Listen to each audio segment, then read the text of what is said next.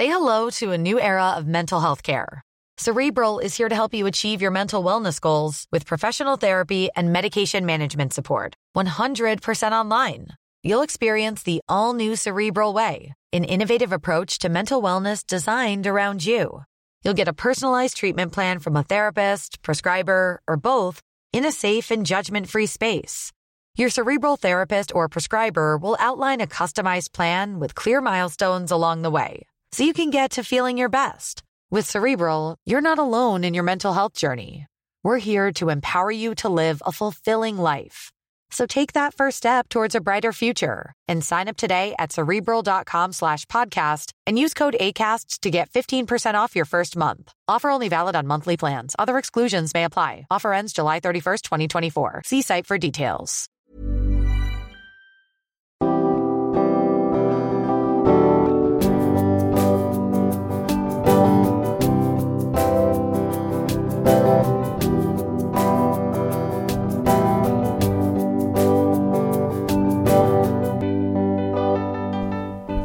Bonjour et bienvenue dans Milkshaker, le podcast qui agite les idées reçues sur l'allaitement.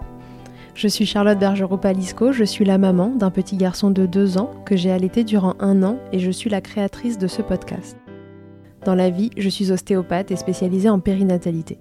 Je m'occupe des femmes en général, de leur désir de grossesse à leur postpartum, des bébés et des enfants. J'accompagne spécifiquement certaines problématiques d'allaitement en libérant les bébés des tensions qui les empêchent de téter correctement, permettant un allaitement serein pour la mère et l'enfant. Au fil des consultations, je me suis rendu compte que le principal frein à l'allaitement, c'était le manque d'informations, de partage d'expériences et de vécu dans une société où l'allaitement n'est pas une norme. Je vous propose donc d'interroger avec moi des mères et des pères sur leurs expériences, mais aussi de vous informer auprès de professionnels spécialisés en allaitement. Mon objectif est simple, vous informer, vous donner des clés pour faire des choix en conscience, banaliser l'allaitement sous toutes ses formes, vous le rendre plus accessible, plus facile et alimenter ce fameux village dont on a tant besoin pour élever un enfant. Si vous aimez ce podcast et que vous souhaitez le soutenir, c'est très simple. Notez-le, abonnez-vous et mettez un commentaire avec 5 étoiles de préférence en fonction de votre plateforme d'écoute.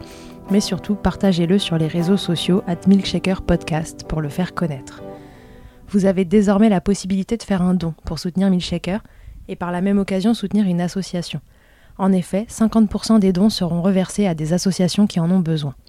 Ce mois-ci et jusqu'au 1er juillet 2021, Milkshaker commence très simplement par soutenir IJ, une association pour laquelle je suis bénévole en tant qu'ostéopathe, fondée par Catherine Ribus et qui a pour vocation de prodiguer des soins ostéopathiques gratuits pour les femmes et les enfants. J'y tiens tout particulièrement car c'est cette association qui m'a permis de connaître Catherine et c'est par ce biais que nous nous sommes découvertes et lancées dans l'aventure folle de créer en région parisienne un centre de soins pour les femmes et les enfants. Pour plus d'informations et pour faire un don, rendez-vous donc sur mon site internet charlotte-bergerot.fr, rubrique Milkshaker. Et comme il se dit couramment que c'est avec de petits ruisseaux qu'on fait de grandes rivières, je vous précise qu'il n'y a pas de petits dons. Et maintenant, place à l'épisode. Mona et Catherine, c'est un couple qui décide d'avoir un bébé et de l'allaiter. Jusque-là, rien de plus ordinaire.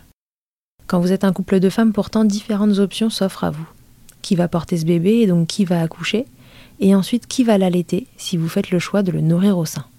Pour la grossesse, impossible de partager les rôles. Alors après réflexion et un joli geste de Mona, c'est Catherine qui portera leur bébé. Devenir maman sans porter ni allaiter son enfant était difficilement concevable pour Mona, et c'est ainsi qu'elle décide qu'elles allaiteront toutes les deux Isaïe, grâce à la lactation induite. Je vous rappelle que la lactation induite, c'est un processus par lequel vous pouvez mettre en place une lactation sans grossesse au préalable. On pourrait se dire que cela va être confortable, 4 seins pour un bébé, mais ce double allaitement va rapidement passer au statut d'indispensable pour Isaïe après un accouchement compliqué, et leur choix à toutes les deux va prendre encore plus de sens.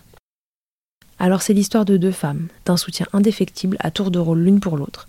C'est aussi le récit de l'admiration qu'elles peuvent susciter, tout comme l'incompréhension ou encore la discrimination de cette société qui a parfois du mal à évoluer. Elles vous raconteront mieux que moi et ça va milkshaker comme jamais. Belle écoute. Bonjour Mona, bonjour Catherine et bienvenue dans Milkshaker. Merci, beaucoup. Bonjour, bonjour. Mona et Catherine, je suis hyper contente de vous recevoir aujourd'hui dans Milkshaker pour que vous nous racontiez votre histoire ou vos histoires euh, d'allaitement. Donc, euh, est-ce que vous pouvez d'abord vous présenter pour les gens qui nous écoutent? Alors, on est Mona et Catherine. On est mariés depuis deux ans et on s'est rencontrés il y a sept ans. On a un petit garçon qui s'appelle Isaïe et ensemble, on a une maison d'enfants au Népal et donc on gère une grande famille d'enfants. Ok, très bien. Donc c'est un peu comme ça, moi, que je vous ai découvert euh, sur les réseaux sociaux. Et c'est euh, votre histoire d'allaitement qui m'a interpellée. Et je me suis dit, c'est évidemment une histoire que Milkshaker doit recueillir. Alors racontez-nous euh, comment vous avez pu avoir votre, votre enfant, comment ce désir d'allaitement est arrivé? Est-ce que c'était une évidence que vous alliez mettre en place un allaitement? Qui allaite Qui allaite pas? Est-ce que tout le monde allaite Alors, on a toutes les deux allaité notre bébé pendant neuf mois. Moi, j'ai arrêté quand il avait neuf mois et Catherine continue. Maintenant, il a 18 mois. Alors nous, on est donc un couple de femmes. Pour avoir un bébé quand on est deux femmes en France, c'est pas encore légal. Alors on a choisi de s'expatrier à Berlin, euh, qui est le pays donc qui Catherine est allemande donc c'est son pays. On a choisi d'aller à Berlin pour que ce soit légal et qu'on puisse faire un bébé le plus sereinement possible. Et on a choisi que ce serait Catherine qui porterait le premier enfant. Et euh, du coup, on, on, a pris l'aide d'une clinique où on a fait une insémination avec un bon de sperme. Et toi, tu voulais allaiter? Ouais. Moi, j'avais beaucoup envie d'allaiter notre bébé et en même temps, on avait des questions. On cherchait en fait euh, comment Mona, autant que maman qui ne porte pas le bébé, peut, euh, peut aussi euh, nourrir notre bébé. Pour toi, Catherine, c'était un souhait euh, de toujours Tu t'étais toujours dit que le jour où tu aurais un enfant, tu aurais envie de l'allaiter C'était quelque chose de complètement euh, normal pour toi ou c'est un souhait qui arrivé plus tard? Moi, moi pour, pour moi, c'était aussi ça d'être euh, maman, de pouvoir nourrir mon bébé. Je trouvais ça naturel de d'allaiter. Ok. Est-ce que c'est la raison pour laquelle vous avez décidé euh, que cette première grossesse serait portée par Catherine euh, parce que ce sera aussi plus simple du coup de mettre en place l'allaitement ou pas du tout Ça n'a pas euh, joué dans le choix? Non, on voulait toutes les deux porter le bébé. Ça a été une décision difficile que de choisir qui allait le porter le bébé. Et un jour, moi, je lui ai offert comme une déclaration de dire mais j'ai envie que tu portes notre premier enfant. Mais ça a été pour moi une décision difficile à la fois c'était magique d'imaginer que la femme que j'aime le plus au monde allait porter le petit être que j'aimerais le plus au monde, mais c'était dur que de pas porter l'enfant. Et c'est aussi pour ça que au départ l'idée d'allaiter, d'induire la lactation pour moi est arrivée, c'est parce que je n'arrivais pas à concevoir de pas être pleinement mère au sens de devoir ramener le bébé à Catherine toutes les deux heures pour qu'il puisse manger. Euh, J'arrivais pas à m'imaginer dans cette position-là. Et euh, moi, dans mon imaginaire depuis toujours, euh, voilà, j'allais j'allais être maman, euh, j'allais porter le bébé, j'allais accoucher, j'allais donner du le sein et c'était normal et là, il fallait déconstruire cet imaginaire-là pour en construire un autre et c'est comme ça qu'on est que moi, j'ai eu envie d'allaiter. Mais c'est Catherine qui allait à la pêche aux informations d'abord. Moi, par hasard, au début de la grossesse, j'avais rencontré, un couple de femmes qui, racontaient qu'ils avaient pris, des tisanes et que du coup, euh, la, la mère non porteuse, elle, avait des gouttes de lait, voilà. Et j'étais intriguée de, d'en apprendre plus. Plus tard dans la grossesse, on en parlait avec notre sage-femme qui du coup euh, est allée chercher des infos, qui était là pour nous soutenir direct, qui a dit euh, oui c'est possible, on peut allaiter même si on porte pas notre enfant. Il nous a mis en contact avec une consultante de lactation. Ok, donc c'est elle qui vous a permis de mettre en place le protocole euh, pour toi, Mona? C'est elle qui déjà nous a m'a complètement déculpabilisée. Parce que tu culpabilisais. Ah oui, complètement. Parce que moi, je suis arrivée là euh, avec cette envie, mais vraiment à demi mot. J'étais très gênée parce que j'en avais parlé à mon entourage et que euh, tout le monde me disait non mais pour quelle raison quoi? C'est pas naturel. Et moi, je me suis dit naturel, pas naturel, foutu pour foutu. Voilà, déjà, on n'a pas fait un bébé naturellement. Euh, autant aller. Euh, mais bon, j'étais pas sûre de moi, pas du tout. J'étais assez gênée. Donc, quand je suis allée la voir, je lui ai dit euh, j'aimerais bien me renseigner sur sur la lactation induite, mais bon, c'est pas sûr que je le fasse. J'étais vraiment. Comment s'excusant, quoi. Comme en m'excusant. Et puis, elle m'a regardé, elle m'a dit mais bah oui, tu peux allaiter, tu Si tu veux allaiter, tu vas allaiter, il n'y a aucun problème. C'est vraiment un non-sujet. Et elle a regardé Catherine, elle lui dit, et toi, ça te plairait? Et Catherine... Euh, moi, j'étais à fond. Pour moi, l'idée... c'était une évidence pour vous deux. Les deux, ça, veut dire que, que voilà, tout est plus simple, plus facile, plus harmonieux. Euh, mais tu m'étonnes, quatre seins pour nourrir un bébé, c'est génial quand on y pense. C'est ça qu'elle m'a dit. Elle m'a dit, non mais Mona, euh, ça va être vraiment génial pour le bébé, ça va être génial pour Catherine, et pour toi, ça va être euh, un vrai plus pour créer du lien avec le bébé. Elle voyait pas du tout d'où venaient mes inquiétudes, mes réticences. Euh. elle était là, non mais t'as envie, mais vas-y, tu peux. C'était finalement le, le regard des autres qui, qui t'embêtait C'est ça, parce que il y avait des gens très proches de moi à qui j'en avais parlé et qui trouvaient ça pas évident et qui m'ont dit mais non mais ça c'est pas vraiment ta place. Là ta place c'est de soutenir Catherine dans son rôle d'allaitante et moi je me suis dit mais si c'est ça ma place que de eh ben euh, j'ai pas envie. Je suis pas prête. C'est pas comme ça que j'imaginais être euh, maman. J'ai pas envie quel meilleur soutien que de le faire aussi. Voilà. Et ça et ça on l'a pas réalisé tout de suite. Ça on l'a réalisé que quand le bébé est né en fait. Que ça, ça allait être vraiment aidant pour pour Catherine donc du coup, vous partez euh, à, quel mois de, la grossesse de Catherine finalement euh, Vous vous dites, ok, c'est bon, on se met euh, dans, cette optique d'allaiter toutes les deux? Là, on est, on est cinq semaines avant la naissance, six semaines avant le terme. Et donc là, il y, a, plusieurs protocoles qui sont des protocoles qui ont été établis par Jack Newman, qui est un pédiatre canadien qui, du coup, a mis, spécialiste en allaitement et qui a mis en place ces protocoles. Et il y a des protocoles avec pilules et tout ça, mais qui se commencent bien avant. Oui, c'est ça. J'allais te le dire parce que j'ai interrogé une maman euh, euh, il y a quelques épisodes qui a mis comme ça des lactations induites en place pour chacun de ses enfants adoptés. L'histoire est incroyable d'ailleurs.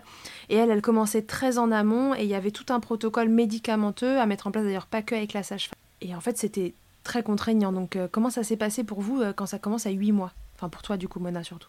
Euh, au départ, quand on décide, donc le jour même, hein, pendant la consultation, de dire OK, on se lance, et c'était vraiment un cri du cœur à toutes les deux. Et là, elle m'a dit OK, bon bah voilà le protocole, voilà ce qu'il faut faire. Euh, elle m'a appris à tirer mon lait au départ euh, manuellement avec mes mains, et elle m'a envoyé la porte à côté chez la gynéco pour faire un bilan pour voir si c'était OK pour moi de prendre le traitement. D'accord. Donc la gynéco fait un bilan euh, et je repars avec une prescription de dompéridone. Donc le dompéridone, c'est un anti-vomitif voilà, qui, qui, a pour effet secondaire, allié avec euh, une euh, stimulation des seins, de stimuler la prolactine. C'est un médicament qui d'ailleurs est aussi souvent utilisé en maternité quand les mamans ils n'ont pas assez de lait. Pas un truc sorti de du sac d'une sorcière, quoi. Vraiment pas. Non, voilà. Mais par contre, c'est vrai que c'est sur prescription, donc euh, on part pas tout seul faire une lactation induite, on se fait accompagner. C'est ça, exactement. Et en plus, c'est une prescription d'une semaine. Et après, on refait le point la semaine d'après, et chaque fois, elle nous demande est-ce que tout va bien, est-ce qu'il y a tel, euh, est-ce que tout va bien, tout fonctionne? Qu'est-ce qu'il peut y avoir comme risque euh, T'as as souvenir d'un, tu vois, d'un effet secondaire auquel il fallait faire attention? Alors elle, elle dit il n'y en a pas, qu'il y a des études qui montrent qu'il y a eu des arythmies cardiaques chez des personnes de plus de 60 ans et en plus particulièrement des hommes. Donc elle dit que voilà, à 28 ans, quelqu'un en bonne santé, euh, il n'y avait pas de risque. Et il n'y a pas eu de euh, cas où il y a eu des problèmes. Enfin, on n'a pas connaissance de cas dans l'allaitement induit où il y a eu des problèmes. Mais c'est un médicament qui pourrait éventuellement, chez certains patients, mais pour dans les études que plus âgés, faire des arythmies cardiaques. Voilà. Et c'est aussi pour ça qu'il y a plein de gens qui ont très peur de prendre ce médicament. Par contre, bien sûr, il faut toujours avoir un, bilan médical. Hein. On ne fait pas ça chez soi, euh, sa petite popote, euh, voilà.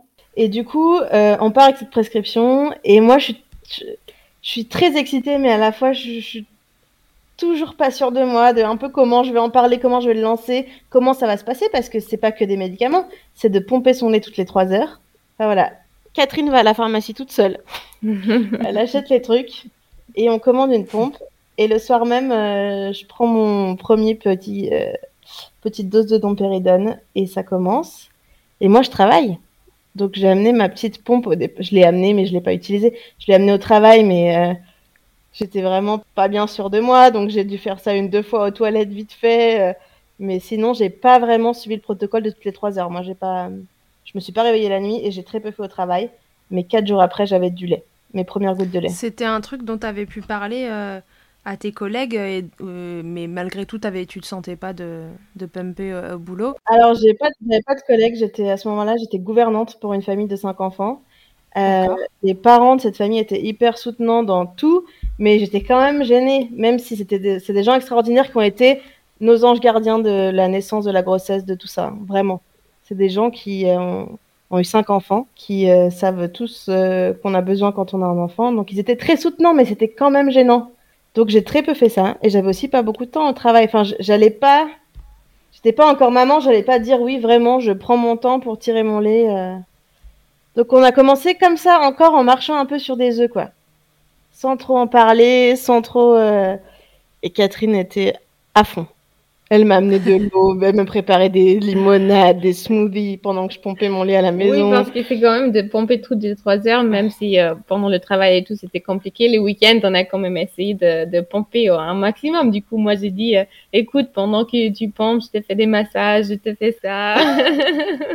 ah ouais, donc toi, tu as joué le rôle du parent soutenant euh, avant l'arrivée de bébé, en fait, pour la soutenir dans ce tir allaitement. Pour moi, c'était tellement simple d'allaiter, alors voilà, je trouvais ça un peu injuste ou tu vois que pour Mouna c'était un tel effort et je voulais la soutenir à fond. Voilà, donc c'était génial, j'ai eu plein de massages de pieds, plein de massages de mains.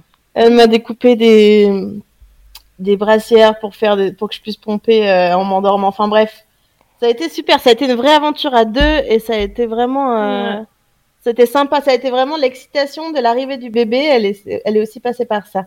Et en plus, c'était un peu motivant parce qu'il y avait de plus en plus vraiment du lait. Ouais, c'est ce que j'allais dire. À quel moment finalement ça s'enclenche euh, Tu sors de, chez la sage-femme, Catherine elle va chercher le tire-lait, toi tu commences à prendre euh, le médicament et au bout de combien de temps euh, il commence à y avoir du lait? Quatre jours. Les premières ah gouttes. Ouais, ça va hyper vite. Les premières gouttes. Mais la première goutte, c'est la plus importante. La ah première bah goutte, c'est vraiment celle qui vient te dire c'est en train de marcher, ton corps il est avec toi. Et la première goutte, on l'a regardé un bon moment quoi. Et, euh, et après, très vite, euh, il y avait des biberons, quoi. Enfin, pas des biberons entiers, mais très vite, ça venait. Puis, on l'a pas gardé, ce lait. Moi, j'avais pas envie de garder le lait, parce que je me dis, on a, on a quatre paires de seins, on va l'allaiter, ce bébé. On, on va le mettre au on n'en veut pas de ce lait. Euh... Donc, on a rien. besoin de stock. Voilà. Alors après, c'est peut-être bête, mais en fait, non, on n'en a pas eu besoin. De toute façon, il a jamais accepté de biberon. Hein, donc... Euh. Ah.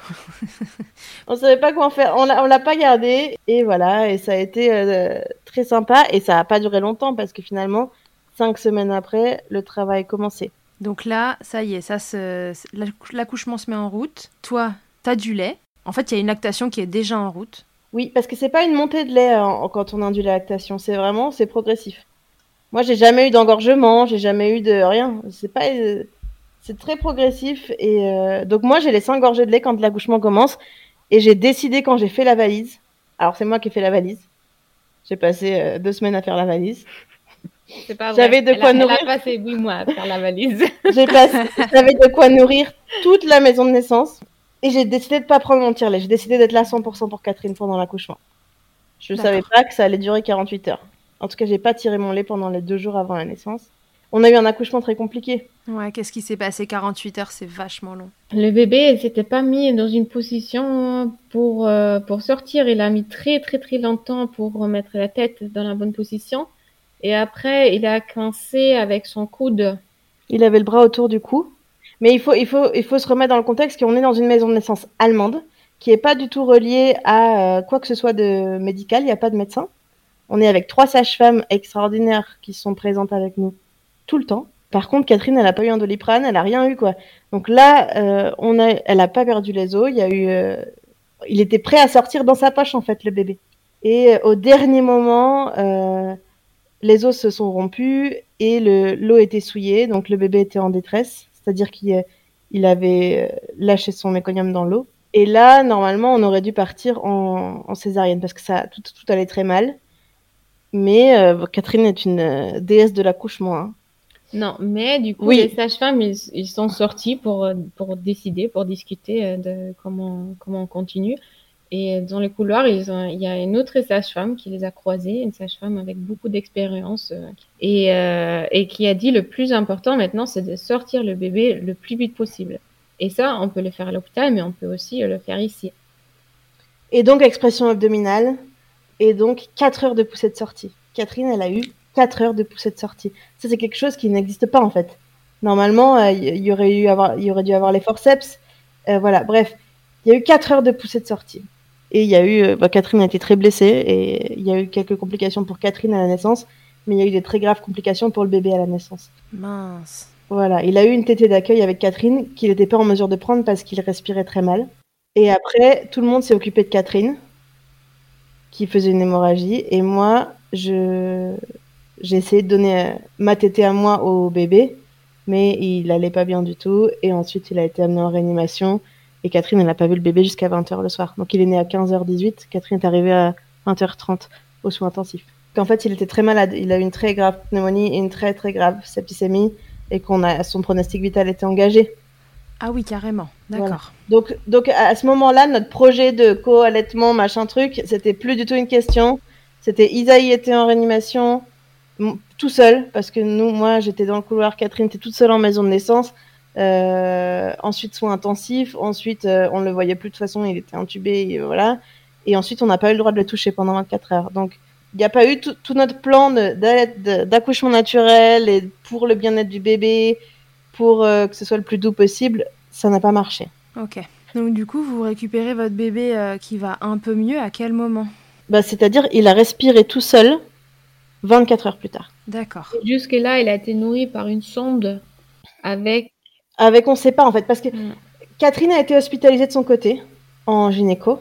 Et moi, j'avais, quasiment pas de lait au début, comme j'étais très très très faible.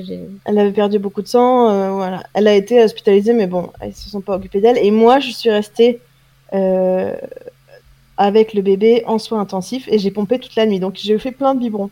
Mais le lendemain matin, on est quand même venu me demander, mais à qui ce lait? Parce que c'est vrai que c'était étrange d'avoir du lait. Et derrière notre dos, il y a eu une réunion avec euh, celle qui était responsable de l'allaitement et qui était responsable, la cadre infirmière en fait, qui a pris la décision de pas donner mon lait au bébé. Elle, euh, est rentrée dans la chambre, elle a dit euh, à partir de maintenant, ça sera plus possible de donner le lait de mon lait à notre bébé parce que on ne sait pas qui c'est, c'est comme le lait d'un étranger, on ne peut pas donner parce qu'elle lait au bébé. Et du coup, moi, je lui ai répondu comment ça, l'étranger On est deux mamans notre bébé euh, et euh, on veut bien que le bébé ait, ce lait là. Parce que s'il lui donnait pas ton lait à toi, Mona, il lui donnait les préparations commerciales pour nourrissons. Voilà. Donc ils nous ont demandé, on dit c'est ok pour les materniser et moi j'ai dit ben c'est ok si sa vie est en danger et qu'il a besoin de ça, mais euh, qu'est-ce qu'on fait avec le lait que j'ai préparé pour lui? J'ai eu du mal à réaliser en fait qu'on était, j'étais en train de me faire éjecter du processus de parentalité complètement en fait. Ça, ça a mis du temps à monter et en plus de toute façon moi j'étais dans un état de choc traumatique euh, moi j'ai pleuré pendant 24 heures euh, j'ai très mal vécu l'accouchement euh, et clairement très mal vécu la réanimation Catherine n'était même pas encore revenue de ses esprits mm. Catherine n'a pas du tout réalisé que le bébé était malade donc, alors que clairement, on pouvait pas le toucher, qu'il était branché de partout, qu'il était en grave déprivation d'oxygène, qu'il allait très très mal. Et qu'ils nous ont dit, on sait pas comment ça va se passer, on sait pas la suite, on peut pas vous dire la suite. Ok, ouais, donc là vous êtes en état de choc, euh, l'une est physique et psychologique et l'autre psychologique, quoi. Et du coup, nous, on n'a rien dit. On s'inquiétait aussi que si, euh, si on dit quelque chose, que ça, a des conséquences pour notre bébé, qu'il s'en occupe moins bien, ou euh, voilà, et moi aussi, on m'avait déjà dit que j'avais, qu'en fait, en théorie, j'avais pas le droit d'être là, que c'est réservé aux parents. Et moi, ils avaient quand même dit que ben, ils me considéraient pas, considéraient pas comme les parents parce que j'avais aucun droit sur l'enfant au niveau légal. Il faut les adopter, nos bébés. Donc c'était un climat comme ça extrêmement tendu. On savait pas si le bébé vraiment allait survivre. On savait pas comment ça. Voilà. Et donc moi, j'ai pas lâché le bébé. Je suis restée à côté euh, tout le temps, presque. Oui, donc à cet instant-là, tu te dis, euh, bon, mieux vaut qu'il lui donne euh, de la préparation commerciale pour nourrisson et que juste... On, a quand même dit non, finalement. Ah, non, j'ai quand même dit non. J'ai quand même dit non parce que Catherine n'était pas avec moi à ce moment-là et que je trouvais que c'était une décision qui se prenait à deux. On avait tellement... En fait, on avait assez de lait disponible, j'arrivais pas à comprendre. Et là, ce qui s'est passé, c'est que nos sages-femmes de la maison de naissance, elles ont eu vent de notre situation on était en train de se faire complètement discriminer, mais nous, on s'en rendait presque pas compte. Et elles se sont battues en interne. Donc il y a eu plein de coups de fil qui ont été passés à la direction, au service. Euh, elles sont venues me chercher, elles m'ont fait une prise de sang pour prouver que j'avais pas le sida. Donc elles m'ont fait ça dans un couloir de la maison de naissance. Enfin vraiment. Euh, euh, et le lendemain, on est venu nous dire, ok, on donne ce lait. Par contre, on veut pas que tu le mettes au sein. Parce que maintenant, il avait plus de sonde. Il avait plus de sonde. Donc, Catherine a pu commencer à lui donner son lait à elle. Il a pris. Donc, elles nous ont beaucoup aidé pour le mettre au sein parce qu'Isaïe était complètement sonné. Et après, moi, elles ont dit, ok, Catherine n'a pas de lait. Donc, euh, toi, on va lui donner ton lait, mais tu, on le met pas au sein, c'est le biberon. Parce que de maman, c'est beaucoup trop stressant. Il a déjà beaucoup de stress. Il faut qu'il guérisse. Donc, on lui donne le biberon. Donc, en fait, ils ont pris mon lait. Donc, je tirais mon lait et lui donnais au biberon. Et là, je comprenais pas pourquoi. Parce que j'arrivais pas à comprendre. Pourquoi ce bout de plastique dans sa bouche donnait même pas par moi Parce qu'au départ, en fait, elle nous laissait très peu le toucher, en fait. Hein. Si on avait un deuxième enfant, on ferait différemment. Mais là. Euh, non, mais là, tu te laisses porter. T'es choquée de toute façon par ce qui vient de se passer en plus. C'est ça. Et donc, il prenait mon lait au biberon. Première fois que j'ai eu le droit de le prendre, qui s'est mis à respirer pour la tout seul et qui s'est mais était vraiment apaisé. Donc je me suis dit c'est bizarre qu'elle se dise que moi je cause du stress au bébé parce que. Qu'est-ce que tu as eu l'impression qu'il y avait en fond finalement? T'as l'impression que qu'est-ce qui se jouait euh? Ah il y avait de l'homophobie euh, très grave de la part de cette dame, euh, cette chef de service. Il y avait un désaccord dans l'équipe parce qu'il y avait une autre consultante en lactation qui elle était à fond avec nous, mais qui travaillait pas à ce moment-là. Donc euh, qui nous a aidés. Et il y avait aussi un désaccord de la part de la pédiatre, mais qui, elle, a rien dit. C'était une jeune interne pédiatre euh, qui s'est occupée d'Isaïe et qui a organisé un peu notre changement de service. Donc, quatre jours plus tard, on a changé de service et là, on, a, on, avait le droit de rester toutes les deux avec lui. Et là, il n'y avait plus personne pour nous embêter. Mais c'était la personne qui était visiblement très homophobe qui, euh, qui mettait des bâtons dans les roues finalement. Voilà. Et elle n'était pas que homophobe, parce qu'à un moment donné, euh, il y avait une petite fille qui avait fait un, dessin avec le prénom Isaïe et puis plein, d'étoiles. Et, euh, euh, elle commence à me parler, puis elle se rend compte que je suis française. Elle me dit Ah bon? Mais vous n'êtes pas juive? Mais ça va alors? Et là, moi, dans ma tête, je me dis Mais attends, mais la fille, elle est antisémite et homophobe, mais c'est encore plus grave que ce que j'imaginais, quoi. Donc, j'ai pas répondu à ça, évidemment. Mais on s'est rendu compte qu'il y avait énormément d'animosité de la part de cette personne qui malheureusement avait un pouvoir de, décision par rapport à toute l'équipe vis-à-vis de nous. Euh, et, ça, par contre, c'était la minorité. Elle a, certes, elle avait un pouvoir de décision, mais il y a eu plein de gens qui ont été super avec nous. Il y a par exemple une euh, consultante de lactation, lactation, qui est venue nous voir euh, juste avant qu'on a changé de service, qui nous a vraiment donné de la force pour, pour que nous, on se sente parents et on se sente parents aussi en me disant que c'est nous en fait qui, qui décidons ce qu'on a envie de donner à notre bébé. Elle nous a dit euh, si vous avez envie d'allaiter votre bébé, c'est votre bébé, c'est votre décision euh, ce qu'il mange comme lait. Bien sûr. Mais euh, voilà, c'était un peu tard quoi. Ouais, donc du coup, vous passez quatre jours dans ce service avec une personne qui, bon bah voilà, malheureusement, vous met des bâtons dans les roues. Et une fois que vous, donc là pendant quatre jours, Isaïe prend ton lait à toi, Mona, dans des biberons, c'est ça le temps que ta lactation à toi, Catherine, euh, puisse se mettre en place. Et j'imagine que ça a été un petit peu lent au démarrage euh, vu, euh, vu les événements juste après l'accouchement. Les premiers jours, j'avais aussi pompé parce qu'Isaïe n'était pas encore en mesure de prendre le sein. Et j'avais très très peu, disons même pas de lait.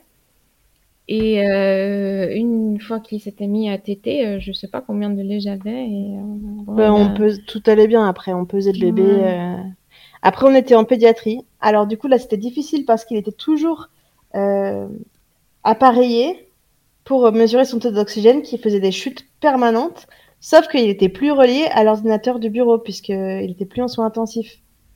Donc là, ça a été compliqué parce qu'il sonnait en permanence et on était livré à nous-mêmes. Il fallait appeler quelqu'un. Sauf que toute la nuit, en fait, personne venait. Il faisait des chutes, mais même à 80. Enfin, c'était très, très, très anxiogène cette situation on retournera plus jamais dans cet hôpital. Ouais, donc pas l'idéal pour un démarrage de lactation. Hein. Quand il y a autant de stress, un bébé qui t'aide pas au sein. Euh. Mais en même temps, oh. c'était un peu la liberté qu'on avait gagnée parce qu'on avait notre petit espace à nous. Euh, avant, euh, dans l'autre service, moi j'étais dans une chambre, Isa était dans une chambre et Mouna, elle était dans une chambre. Et là, on, était tous ensemble dans un espace minuscule et... Ils étaient vivants, on était ensemble, euh, plus rien ne pouvait nous atteindre en fait. C'était vraiment, euh, c'était très anxiogène, mais on, ça allait. Et moi, j'ai pu mettre Isaïe au sein pour la première fois à ce moment-là, caché dans le service. Alors, Catherine, elle guettait un peu voir s'il n'y avait pas des infirmières. C'était ridicule, hein, voir s'il n'y avait pas des infirmières qui arrivaient, euh, voilà. Et j'ai fait mon premier pot à pot parce qu'avant, en soins intensifs, elles avaient dit non. Elles avaient dit ça, c'est que pour les mamans. Et donc, euh, j'ai fait mon premier pot à pot avec mon fils. Et, euh, et lui, il a pris ça, mais vraiment comme euh, tout naturellement. Il s'est endormi, il était bien. Il nous montrait qu'il était bien avec nous. Donc là, en fait, on le laissait plus dans la couveuse. On était toutes seules, livrées à nous-mêmes. On faisait ce qu'on voulait. Il était sur nous en permanence. Et, et voilà, c'était le début quand même de la liberté, même si après il y a eu d'autres problèmes. Il a convulsé, enfin bon. Mais on était, c'était notre cocon à trois qui démarrait quand même. Donc Catherine, toi à ce moment-là, t'as pompé combien de temps avant de pouvoir le mettre au sein? Pompé encore, mais en fait on essayait, on faisait un peu n'importe quoi. On le mettait au sein, on pompait, on essayait, parce que normalement il y a un protocole après la naissance pour le co-allaitement. C'est-à-dire que quand l'une donne, l'autre doit pomper. Donc on a fait ça un peu au début, mais en fait finalement on a très vite lâché, on s'est très vite dit, mais en fait, ça marche. Catherine, sa montée de lait est arrivée, euh, ça allait à peu près au niveau du lait, et euh, on a lâché en fait tous les protocoles. On a fait comme on voulait, donc c'était à qui avait le sein plein. On n'a plus jamais tiré après ça. Donc on a fait les premiers jours, mais après on n'a plus jamais fait. Ok, donc là, dès que vous arrivez en pédiatrie et que vous êtes à peu près tranquille et que vous êtes tous ensemble, c'est parti pour de l'allaitement exclusif au sein. Voilà. Est-ce que ça a été facile euh, pour Isaïe de prendre le sein? Est-ce que ça a été une évidence? Ou est-ce qu'il y a eu des difficultés au démarrage, des douleurs pour euh, l'une ou l'autre ou les deux? Ben non, il a démarrage vraiment démarrage avec Catherine, oui, ça a été difficile, mais ça c'était encore en soins intensifs. Arrivé en pédiatrie, quand il prenait bien avec Catherine, il a très bien pris avec moi et il n'y a plus eu aucun problème au niveau de l'allaitement. Qu'est-ce qui était difficile au démarrage C'est qu'il n'était pas bien, il était encore très fatigué, il avait du mal à s'accrocher. Ils lui ont donné un peu de sucre pour qu'il comprenne. Enfin, ils, ont essayé de lui faire comprendre comment ça marchait euh, de téter, euh, voilà, mais ça a pris quoi, trois quarts d'heure et après c'était bon. Hein. Et là, on était avec la géniale, avec la consultante en lactation qui était à fond avec nous. Donc c'était un plaisir, même si ça marchait pas, ce moment-là, c'était quand même la fin de la sonde, euh, voilà. Et après, moi, euh, il a pris tout de suite. Et après, il a plus jamais. Et il a jamais fait de différence. Il était content avec n'importe quel sein. Oui, c'est ce que j'allais vous demander. Est-ce que euh, vous aviez l'impression qu'il y avait euh, des, choses différentes entre un allaitement et l'autre? Enfin, En fait, c'est le même allaitement, mais d'une personne à l'autre, d'un sein à l'autre.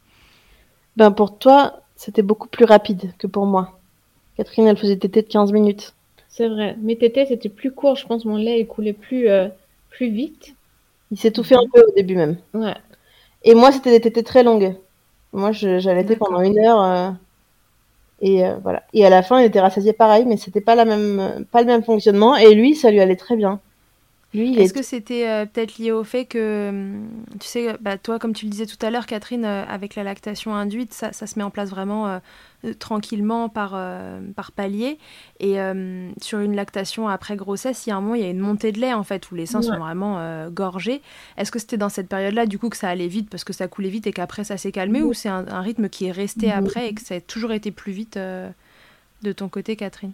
J'avais toujours beaucoup de lait en fait, et il, il tête pas longtemps, longtemps, longtemps. Il tête 10 minutes et après il est bien. Il assez Et moi, c'était toujours des longues, longues tétées. Ouais. Non, c'était comme ça. Et ça nous allait bien en fait. Mais du coup, on a eu un enfant qui, euh, dès qu'on est rentré à la maison, donc euh, neuf jours après. 8 jours. 8 jours. 8 jours après. Dès qu'on est rentré à la maison, euh, on a eu un enfant qui était extrêmement satisfait quoi. Donc il était très souvent au sein de l'une ou l'autre, mais il a plus, en fait, il a quasiment plus jamais pleuré. Et il a sûrement jamais pleuré des faim. Il avait toujours euh, assez de lait. Jamais, jamais pleuré parce qu'il avait faim, ça c'est sûr. Il était très très apaisé. Très très apaisé. Est-ce que vous aviez défini, je sais pas, une sorte de, euh, de rythme euh, à tenir entre l'une et l'autre pour que ce soit à peu près égal, pour que les lactations s'entretiennent, ou juste parce que c'était un souhait que ce soit complètement égalitaire, ou non, juste vous vous êtes laissé porter, toi t'es là, après c'est ton tour, enfin, comment vous avez fait?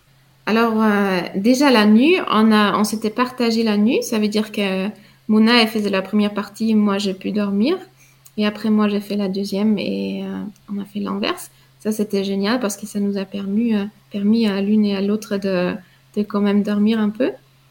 Et après la journée Et la journée, on faisait vraiment à qui avait du lait, à qui on avait envie, à qui était prête. et on a suivi aucun rythme, on n'a rien calculé. C'était le plus naturel qu'il soit. C'était vraiment simple et sympa. Ok, et alors du coup, bah, on s'en doute, mais C'était quoi le principal avantage à être deux, à pouvoir nourrir un bébé? C'est que l'une et l'autre, si on avait besoin de faire des courses, on a pu sortir sans qu'on s'était inquiété si le bébé va se réveiller, elle va avoir faim parce qu'on savait, oui, qu'il y a du lait à la maison. Mais c'était même pas ça. À la base, on n'est pas sorti faire des courses. À la base. Oui, c'est vrai. À la base, Catherine, en fait, Catherine a eu des grosses complications postpartum. Et Catherine, elle était sur son camp du canapé, en fait, pendant, pendant bien six semaines. Voilà, elle pouvait pas se lever pendant six semaines. Ah ouais, quand même, six semaines, c'est hyper long. Ouais, donc là, t'étais alitée. Et moi, je pouvais la laisser dormir, je pouvais nourrir le bébé, je pouvais. Euh, et puis Catherine, elle pouvait récupérer. On n'a pas eu des grosses crevasses énormes euh, tout de suite. Euh, c'était. En fait, on s'est dit que si moi j'avais pas allaité, personne n'aurait pu allaiter dans la situation dans laquelle on était. Mm. Ouais, ça a permis en fait d'avoir un allaitement tout court parce que toi, Catherine, t'étais pas du tout en forme et toi, toute seule, ça aurait pas été jouable. Ouais. Pas du tout. Parce que moi, j'avais pas la force de l'allaiter tout seul. Parce que j'étais très affaiblie encore euh, bien après la naissance. Donc finalement, heureusement que vous aviez mis ce protocole en place. Ah mais heureusement. Heureusement. Ce truc qui devait s'avérer être un bonus euh, et euh, une façon pour toi d'être en, en, entier dans, dans cette parentalité, dans cette maternité plutôt. en fait, c'est devenu indispensable. C'est devenu indispensable et en fait, moi, je me suis rendu compte à ce moment-là que à la base, l'allaitement induit, je pensais que c'était pour moi, que c'était un besoin égoïste pour trouver ma place en tant que mère, parce que j'avais des inquiétudes par rapport à ça. Et en fait, ça s'est avéré que ça a été vraiment le game changer dans notre vie, parce que euh, on avait besoin de pouvoir se relayer, mais à 100% avec ce bébé pour que ça aille bien. Et c'est grâce à ça qu'on a eu le moral, qu'on n'a pas... Isaïe a encore fait des convulsions pendant un mois, c'était quand même inquiétant. Voilà, on avait besoin de pouvoir être une équipe à 100%. Au bout de combien de temps euh, tout le monde a été mieux? Un mois. Parce que c'est long. Un mois. Deuxième hospitalisation, il avait un mois. Et quand on est sorti de l'hôpital. Euh, non, Catherine, six semaines. Isaïe, il s'était réglé en un mois. Et Catherine en six semaines. C'est ça? Ouais. Ouais. On avait. toutes ces complications, elles étaient liées à l'accouchement en lui-même? Oui. Oui, moi j'avais une énorme blessure qui a fait que pendant longtemps j'ai pas pu m'asseoir, j'ai pas pu marcher, j'étais allongée. Et, euh... et puis tu avais perdu beaucoup de sang et t'as pas été transfusée. Et puis. Euh... Enfin, voilà. Et par contre, on a une... en Allemagne, il y a un système où il y a une sage-femme qui peut venir chez toi tous les jours. Oui, c'est ce que j'allais dire, parce que vous n'êtes pas en France et c'est vrai que les, les, choses sont faites différemment euh, dans ces pays et l'accompagnement est quand même meilleur, il me semble, en postpartum. Ben là, ah oui, là, ben, raconte Kerstin, qui a sauvé. En fait, cette sage-femme, elle a sauvé notre postpartum. Elle en a, elle en a fait en fait euh, six semaines de joie malgré tout ce qui nous arrivait. C'était six semaines qui se sont été géniales, mais grâce à elle. Elle est venue tout le, au début tous les jours et après tous les deux jours. Euh, et elle s'était installée là, chez nous. Euh, elle nous a parlé, comment ça va. Elle a, elle a trouvé les bonnes questions pour vraiment comprendre comment on va. Et elle a pris tout le temps du monde euh, pour euh, voir comment elle va le bébé, Mona, moi. On sait même pas ce qu'elle a fait en fait. Juste, elle était là. Et puis, elle était payée 20 minutes, mais elle était là deux heures. Et elle nous a vraiment, elle a réussi à nous faire verbaliser tout le traumatisme qu'on avait toutes les deux pendant l'accouchement, sans qu'on s'en rende compte. Mm. Mais quand elle était là, euh, tout allait bien, quoi. Et puis, tant qu'elle était là, moi, j'avais de l'espoir que Catherine allait mieux. J'avais de l'espoir qu'Isaïs allait aller mieux. Et elle était là. Et d'ailleurs, elle est toujours là. C'est-à-dire, maintenant, on habite en France. Mais dès qu'on a un problème, on lui envoie un message, elle répond tout de suite. Elle est là, quoi. C'est un peu une... Et puis, il y avait, euh, du coup, moi, mes, patrons, la famille pour qui je travaillais, qui étaient là, qui nous ont amenés à manger, qui nous déposaient des petits déjeuners, qui, qui étaient très présents émotionnellement avec nous. On a eu notre petit village qui a tout changé, en fait. Ok. Ouais, et ça, ce village, il est hyper important autour de l'allaitement aussi pour le maintenir, parce que j'imagine que pour toi, même si physiquement t'allais bien, cette situation avec un bébé euh, qui a encore des problèmes, euh, Catherine euh, qui était alitée, voilà, c'est pas non plus l'idéal. Finalement, ça a dû beaucoup reposer sur toi.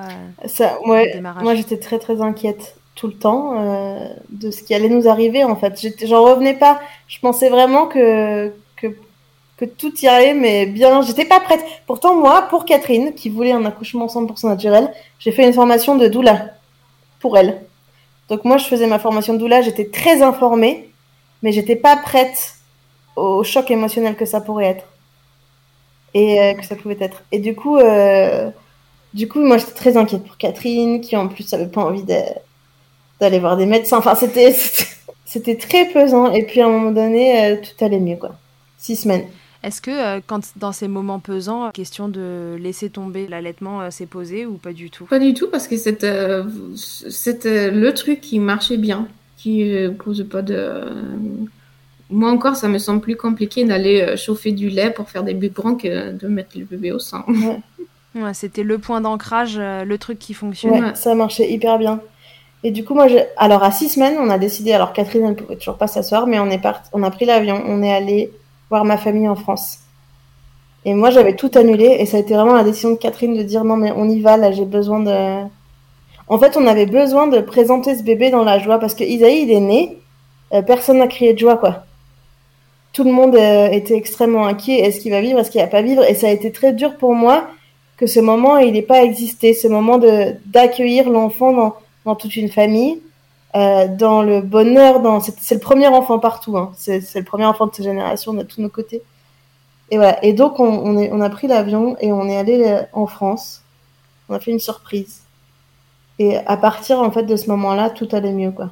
De changer l'environnement, de de voir la joie de la famille, d'être entouré par. Euh... Isaïe a pas pleuré pendant une semaine entière quand on était en France. Et euh, c'était vraiment trop bien de, de repartir sur ces bases-là. Sur ça y est, il est présenté, il fait partie de cette famille-là, il va bien, Catherine va mieux, on commence quoi. C'était une deuxième naissance. Et après, moi, je, je, reprenais le travail par contre. On est éducatrice, mais là, moi, en Allemagne, j'étais gouvernante pour une famille de cinq enfants et Catherine est éduque en crèche. Moi, je reprends le travail quand il a 6 ou 7 semaines, ouais. Déjà, normalement, je devais, j'avais que 11 jours de congé. Mais euh, la famille pour qui je travaillais a dit non, mais de toute façon, je ne pouvais pas revenir. C'était impossible de laisser Catherine toute seule. Elle ne pouvait pas se lever, quoi. Mm. Donc, euh, à cette semaine ou 6 semaines, j'ai repris le travail. Et Catherine, en fait, venait à mon travail, passait des heures là. Moi, je pouvais l'allaiter, du coup. Et, euh, et Catherine est restée là sur le canapé et on, on était beaucoup ensemble quand même. Vous êtes juste déporté de maison. ouais, mais vraiment, ça, s'est passé comme ça. Il y avait un bébé aussi euh, à mon travail qui, euh, ce petit bébé est tombé en amour pour Isaïe. Ça c'était beau, tout, tout marchait bien. Et, là, mes patrons ont, été, je dis mes patrons, c'est des amis maintenant, hein, mais ont été très soutenants là-dedans pour que Catherine soit pas seule à la maison, pour qu'Isaïe soit puisse continuer à l'été. Euh, ça, ça s'est bien passé. C'était fatigant pour moi parce que je travaillais beaucoup, mais ça s'est bien passé. Ce qui était intelligent de leur part, puisque de toute façon, toi, tu avais profondément besoin d'être auprès d'eux. Euh, et euh, il valait mieux que tu sois là une partie du temps. Enfin, finalement, ça a arrangé tout le monde si euh, vous pouviez être et ensemble, et toi qui travailles. Ouais. Et ils étaient remplis d'amour, en fait, pour nous. Et, et ils, ils ont souffert avec nous quand on n'allait pas bien non plus. C'était sympa. C'était vraiment. Ouais. C'était un peu des anges gardiens de, de ce postpartum. Ah, oui. Elle, elle était là quand euh. Isaïe est né et qu'il est arrivé en soins intensifs. Elle, elle était là. Elle est rentrée en pleine nuit dans le service de néonat sans que personne la voie et elle m'attendait avec le panier de nourriture, des habits, des sous-vêtements parce qu'à la maison de naissance, on aurait dû rentrer dans la nuit à la maison. On n'avait pas du tout prévu de rester. On n'avait pas de valise pour la maternité euh, en, chambre. Et eh ouais. Et elle a tout préparé. Elle était là euh, et c'était hyper important pour moi qui j'ai des bras dans lesquels tomber à ce moment-là. Puis elle était là dix minutes. Elle, a trouvé une façon d'être là sans être intrusive. Hmm. Juste être ce soutien qui te permet de continuer de rester debout et, d'avancer. À quel moment, toi, Catherine, donc euh, tu vas mieux et euh, vous pouvez, euh, tu vois, toi, être avec, avec Isaïe et Mona aller au travail sans vous? À quel moment tout ça se, stabilise vraiment? Ça, ça, a commencé les vacances qu'on avait fait en France et où on était entouré par de la famille et, ça commençait doucement à aller mieux. Et ça, ça m'a donné l'espoir que à la fin, ça irait mieux. Parce que moi, je m'étais inquiétée que ça irait jamais mieux, comme ça a pris tellement de temps.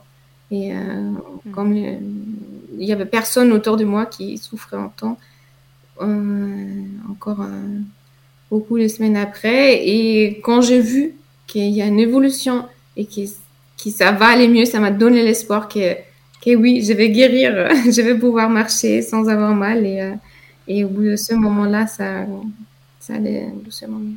Après, quand Isaïe a trois mois, on est parti au Népal. Parce que du coup, on a une maison d'enfants au Népal.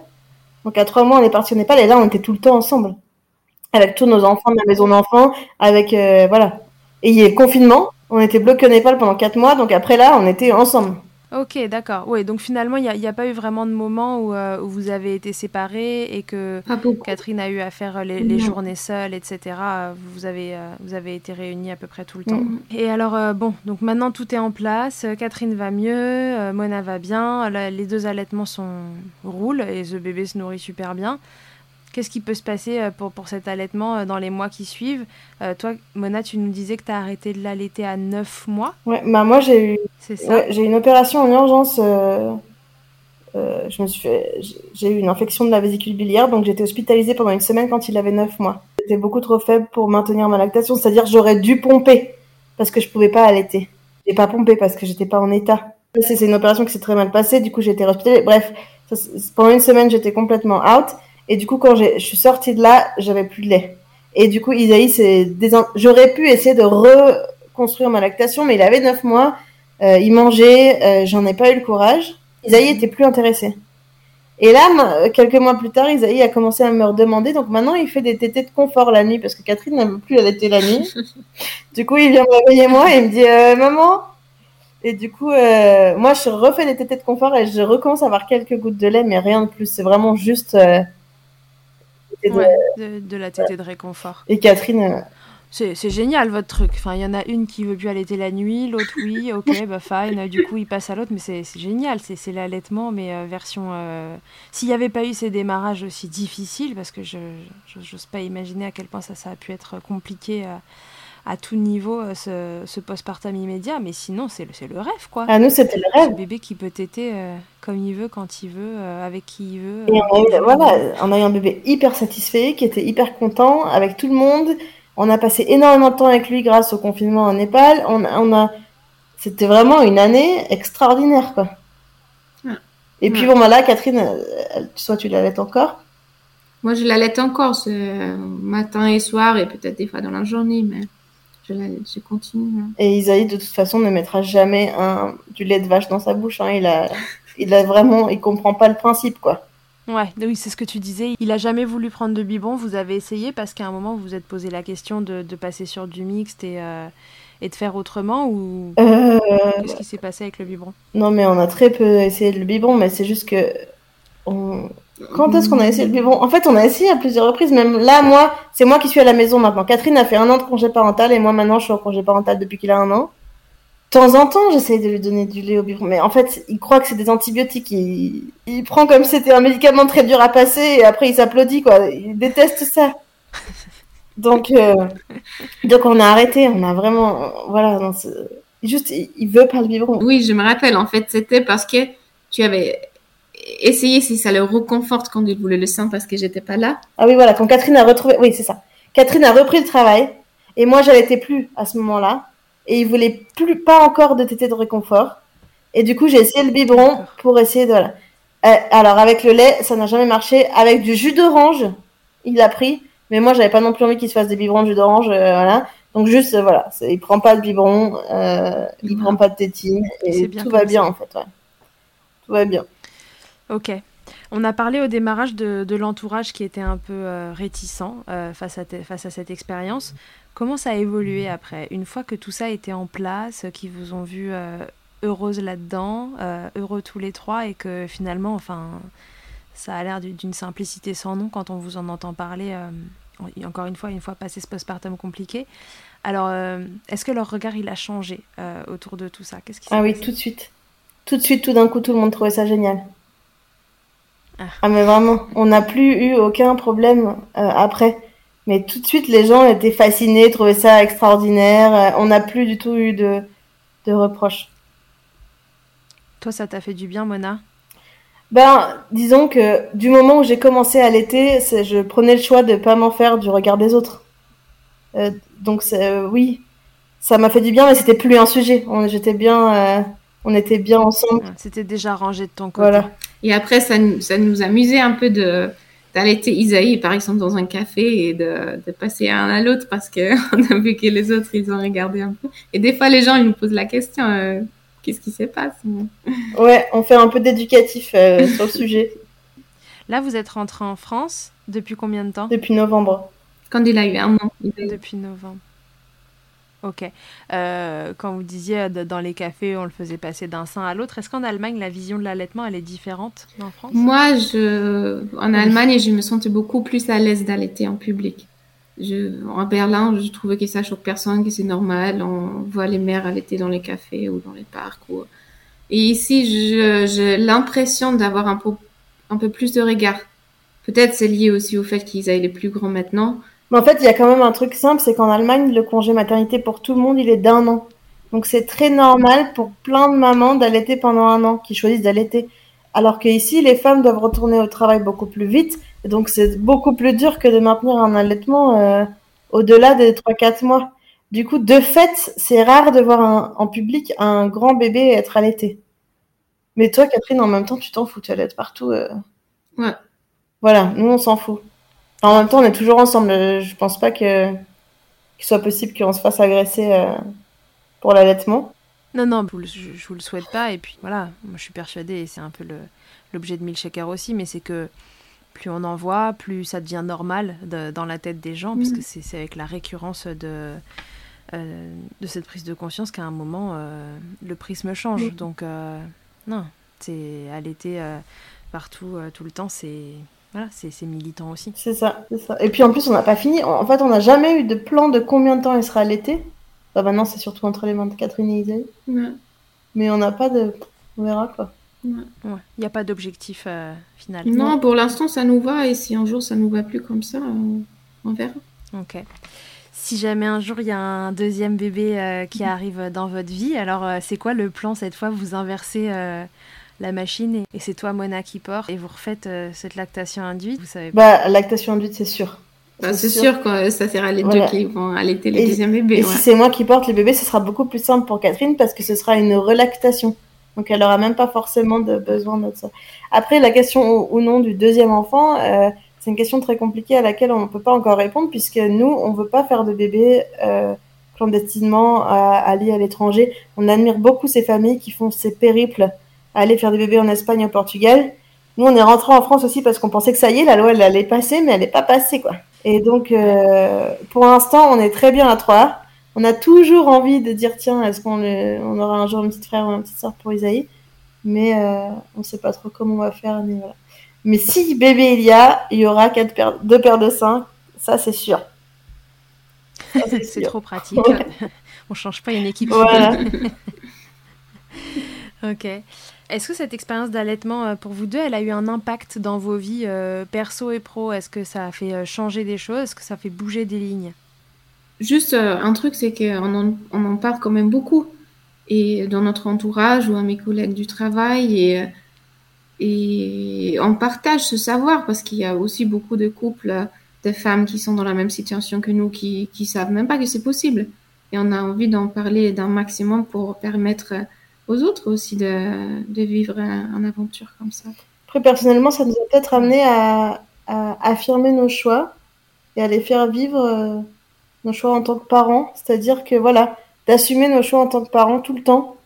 Et, euh, et c'est vrai que ça, c'est tellement extrême dans la vision des gens que d'allaiter à deux son enfant que peut-être que quand on en est là, bah, plus rien, plus rien ne nous fait peur dans les choix qu'on fait en tant que parents et que après, ça a été très important parce que nous, quand on était au Népal pendant, du coup, quand il a eu trois mois, pendant quatre mois, euh, tous les magasins ont fermé. Si on n'avait pas allaité, on a eu des problèmes vraiment pour trouver euh, du lait euh, pour ah, le bébé. Ouais. Et du, on n'avait pas de couche, du coup, pendant quatre mois, mais pas de couche, ok, mais pas de lait, ça aurait été quand même différent. Donc, on se serait retrouvé avec du lait de vache, de la vache du voisin, ça aurait été compliqué. Donc ça, ça a eu un impact énorme que de pouvoir allaiter à quatre à ce moment-là, ça, ça, a été, ça a été bien.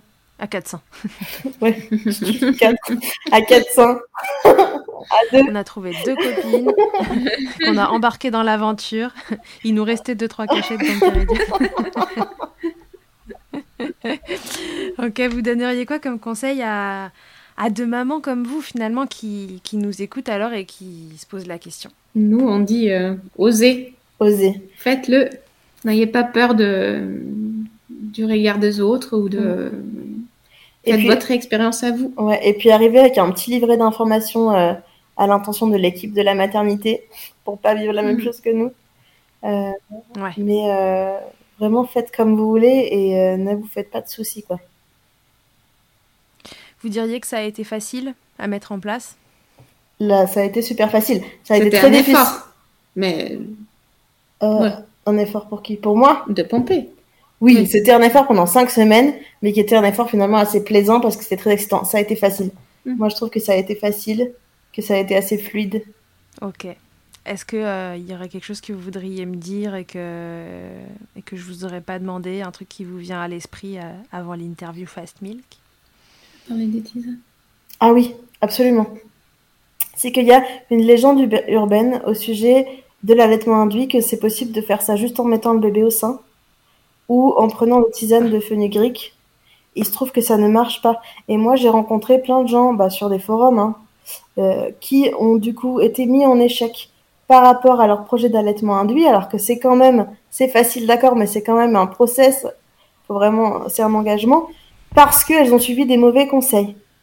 Et du coup, c'est très important pour moi que les femmes sachent, ou les femmes, ou oui, que les femmes sachent que que il y a des protocoles à suivre pour que ça marche. Il faut pas attendre la naissance. Par contre, si on veut allaiter alors que l'enfant est déjà né, mettons, on a un enfant prématuré et on n'a pas encore lancé, euh, c'est possible aussi. Mais il faut suivre les protocoles. Et donc, il faut se faire aider par des gens qui, qui savent vraiment de quoi ils parlent. Et c'est pas vrai que juste en aimant son enfant avec la montée d'oxytocine, on pourra allaiter. C'est pas vrai qu'en buvant de la tisane, on pourra allaiter. Et c'est pas vrai qu'en mettant son bébé au sein, on pourra allaiter. On aura trois gouttes de colostrum et c'est tout. Et en fait, moi, c'est pour ça que je témoigne. C'est pour que les gens qui se lancent se retrouvent pas en échec à cause de mauvais conseils. Oui, comme tout comme euh, plus généralement, les gens qui se lancent dans l'allaitement se retrouvent pas en échec euh, avec de mauvais conseils euh, qui leur sont qui leur sont attribués dans les démarrages. Ok, donc le conseil c'est on se fait on se fait accompagner si on a envie de, de partir dans cette aventure. On fait pas vraiment on fait pas le petit chimiste à la maison. Et on suit des protocoles qui marchent. Donc le protocole de Jack Newman. Vous êtes prête pour l'interview Fast Milk les filles, Allez. avant qu'on se quitte? Allez, du coup j'ai double réponse à chaque fois puisque j'ai deux allaitements en un épisode là, c'est génial. Quelle est alors Catherine d'abord ta tétée la plus insolite? Alors, je- désolée, tu peux Oh, me the craziest one. Mais si, moi je trouve que la, la plus drôle c'était quand tu étais dans le- l'espèce de squat à Berlin, au milieu des tags et tout ça, à devoir allaiter le bébé quand on partait pour Chibo. Tu t'es retrouvée assise par terre dans un endroit complètement euh. Berlin fou, euh, au milieu de, de dealers et de n'importe quoi, tôt le matin, à devoir allaiter Isalie assise par terre. Ouais. Et j'étais pas du tout à l'aise. euh, J'essayais de me cacher un maximum. Ouais, mais bon, c'est- moi j'ai une super photo, je crois. Ah oui, d'accord. Ok, bah ça c'est une bonne tétée insolite, c'est pas mal. Hein Ouais. Et toi Mona? Et moi, je dirais, c'était dans l'avion. Euh, il y a, donc, il y a la sage-femme qui, pas la sage-femme, l'hôtesse de l'air qui passe et qui nous demande euh, qui est la mère. Nous, on répond jamais à cette question, c'est ça? Non, elle, elle est juste passée. euh, elle est passée comme ça, elle fait son Ah oui. travail. Et Isaïe, il était, je sais plus, au sein de Mona ou au sein de moi, parce qu'on démarrait. Et trois minutes plus tard, elle repasse et Isaïe, elle a- il est à l'autre sein.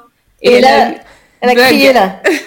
elle a crié, mais elle a vraiment bugué. Elle a dit mais quoi? Mais qu'est-ce qui se passe? Elle était euh, surexcitée. Et voilà. Et là, elle nous a demandé mais qui est la mère finalement? Et nous, on dit jamais ça. Même si c'est évident, Isaïe est blond platine aux yeux bleus, mais. Et ce moment-là, et j'ai trouvé drôle parce que c'était une façon de considérer dans sa tête euh, la façon d'être parent qui a complètement changé. Ça a cliqué. Et moi, j'ai adoré ce moment. Ouais, en audio vous verrez pas, mais Mona est brune, euh, bien brune, et, euh, et Catherine est en effet blonde aux yeux bleus, donc en effet il y a moins de doutes pour savoir qui l'a porté. Ok, le truc le plus glamour qui vous a été donné de vivre pendant l'allaitement? Ah non, bah moi, euh, derrière la porte avec mon tirelet la première fois et de savoir qu'il y avait des gens dans la maison, derrière la porte dans les toilettes à mon travail alors que j'étais pas enceinte et que personne n'était au courant que j'allais donner du lait et de me retrouver à tirer mon lait avec la machine qui fait bzz, bzz, bzz. Je me suis dit, mais mon Dieu, mais qu'est-ce que les gens vont penser, quoi. Ça, Catherine, t'as un truc aussi ou euh, Non. Mais ceci dit, euh, ta tétée la plus insolite, là, elle était au milieu des dealers, euh, ça, ça, peut marcher sur, euh, sur un truc pas super glamour. Catherine, elle était partout en fait. Moi, partout où elle est, j'apprends en photo. à chaque fois que c'est fou. Et elle se retrouve toujours dans des situations, que ce soit pendu au-dessus du berceau, avec le sang dans sa bouche, mais partout, partout. On était, on a pris, en fait, on a beaucoup voyagé. Donc on a, malgré le confinement, nous, je sais pas, on a réussi à passer entre les gouttes et on a vraiment des allaitements dans tous les sens, quoi. Sur des bateaux. Euh, euh, ta position préférée, Catherine, dans le Kama Sutra de l'allaitement? Isaïe, il est toujours allongé. Et euh, moi, soit assis, soit allongé aussi. Et ça a toujours été ça. Et il s'est mis en position déjà lui-même. Et, et moi, quand je dors. Face à face. Moi, le câlin dodo avec Isaïe coincé dans entre mon sein et mon bras depuis qu'il est tout petit, ça, j'adore. Je l'ai vu grandir, j'ai vu euh, son corps arriver petit à petit proche de ma main, le long de mon bras. Et là, maintenant, euh, bon, bah, maintenant, il est grand. Il dépasse. Ouais. Mais toujours bien coincé, euh, bien moelleux, là. ok, et alors, si en un mot, vous pouviez me résumer l'allaitement? Ça peut être un mot à deux ou un mot chacune? Merveilleux. Inespéré. Ok, génial. Merci beaucoup les filles. Je suis hyper, euh, hyper contente et franchement hyper émue d'avoir euh, recueilli votre témoignage que je trouve euh, magnifique. en plus, ça n'a pas été tout repos, alors que ça, ça, se lançait facilement, quoi. Hein. Mona qui arrive à tirer du lait hyper rapidement, etc. Et puis après, cet accouchement qui fout tout, qui fout tout en vrac. Et malgré ça, cet allaitement un peu comme un fil rouge qui permet de, de, de, garder le lien entre tout le monde. voilà, c'était hyper beau à écouter et, euh, et j'en ai des frissons. Donc euh, merci beaucoup de l'avoir partagé avec nous. Je suis ravie que ça permette d'informer des mamans euh, qui, comme vous, euh, sont, sont en couple entre femmes, euh, mais aussi l'entièreté de la population qui a juste besoin de savoir que ça existe, que c'est tout aussi normal que le reste. Et, et ô combien c'est génial, quelle maman allaitante n'a pas rêvé à un moment de pouvoir mettre son bébé à un autre sein pour juste pouvoir voilà, faire un bout de nuit ou ou juste se relayer parce que l'allaitement, on le sait, c'est très prenant et, et parfois on, on, a besoin de relais. Et les papas, aussi soutenants qu'ils peuvent être, ne peuvent pas mettre le bébé au sein. Et vous, vous pouvez, alors euh, cool. Eh ben, merci beaucoup. Pour nous, c'est un plaisir de raconter notre histoire et on espère que ça pourra aider des mamans euh, adoptantes, des mamans non biologiques ou, euh, ou des femmes trans. Ouais. Eh ben, j'en suis sûre. J'en suis sûre, ça, ça, va, ça va circuler. Alors, merci beaucoup d'avoir pris le temps d'en de, parler. Merci à toi. Je vous embrasse toutes les deux. Et puis, à tous et à toutes, je vous dis à très bientôt dans Milkshaker. Que ce soit votre première écoute ou que Milkshaker vous accompagne régulièrement, merci beaucoup d'avoir écouté cet épisode. Pour suivre l'actualité du podcast, ça se passe sur le compte Instagram du même nom ou sur mon site internet charlotte-bergerot.fr où vous trouverez tous les épisodes et la rubrique Milk Letters. On se quitte encore et toujours avec Emma, la voix officielle de Milkshaker et son titre Albidaire, qu'on ne présente plus. Je vous dis à très vite pour un nouvel épisode. D'ici là, n'oubliez pas, Prenez soin de vous, milkshakez autant que vous le voudrez et bousculons ensemble les idées reçues sur l'allaitement maternel. I hate to see you down. Can't stand to know your hurt. When you say it's getting loud, the voices in your heart. You know I get it, so let it all out. Keep your head up, your masterpiece, and I'll swear that I'll be there by your side. A text away, you know you can find me. It just takes a whisper, and I'll be there to listen. I got you, I'll fight with you, cause I love you. I'll be there. I'll be there. Oh, I'll be there. I'll be there. I know I'm not perfect. Sometimes I look myself. But I hope you know I care You can meet me anywhere. You know I get it, so let it all out. If anyone comes at you, then I'll swear that I'll be there by your side. A text away, you know you can find me. It just takes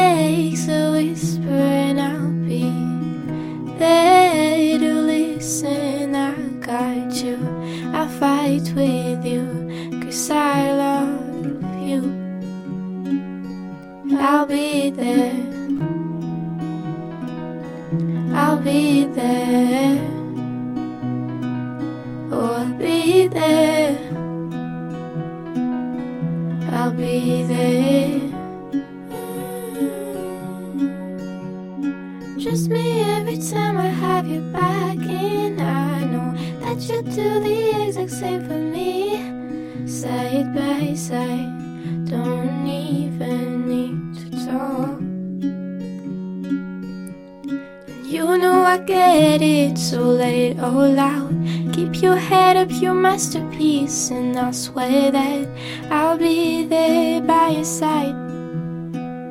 A text away, you know you can find me. It just takes a whisper, and I'll be there to listen. I got you, I fight with you, cause I love you. I'll be there. I'll be there. So I'll be there. I'll be there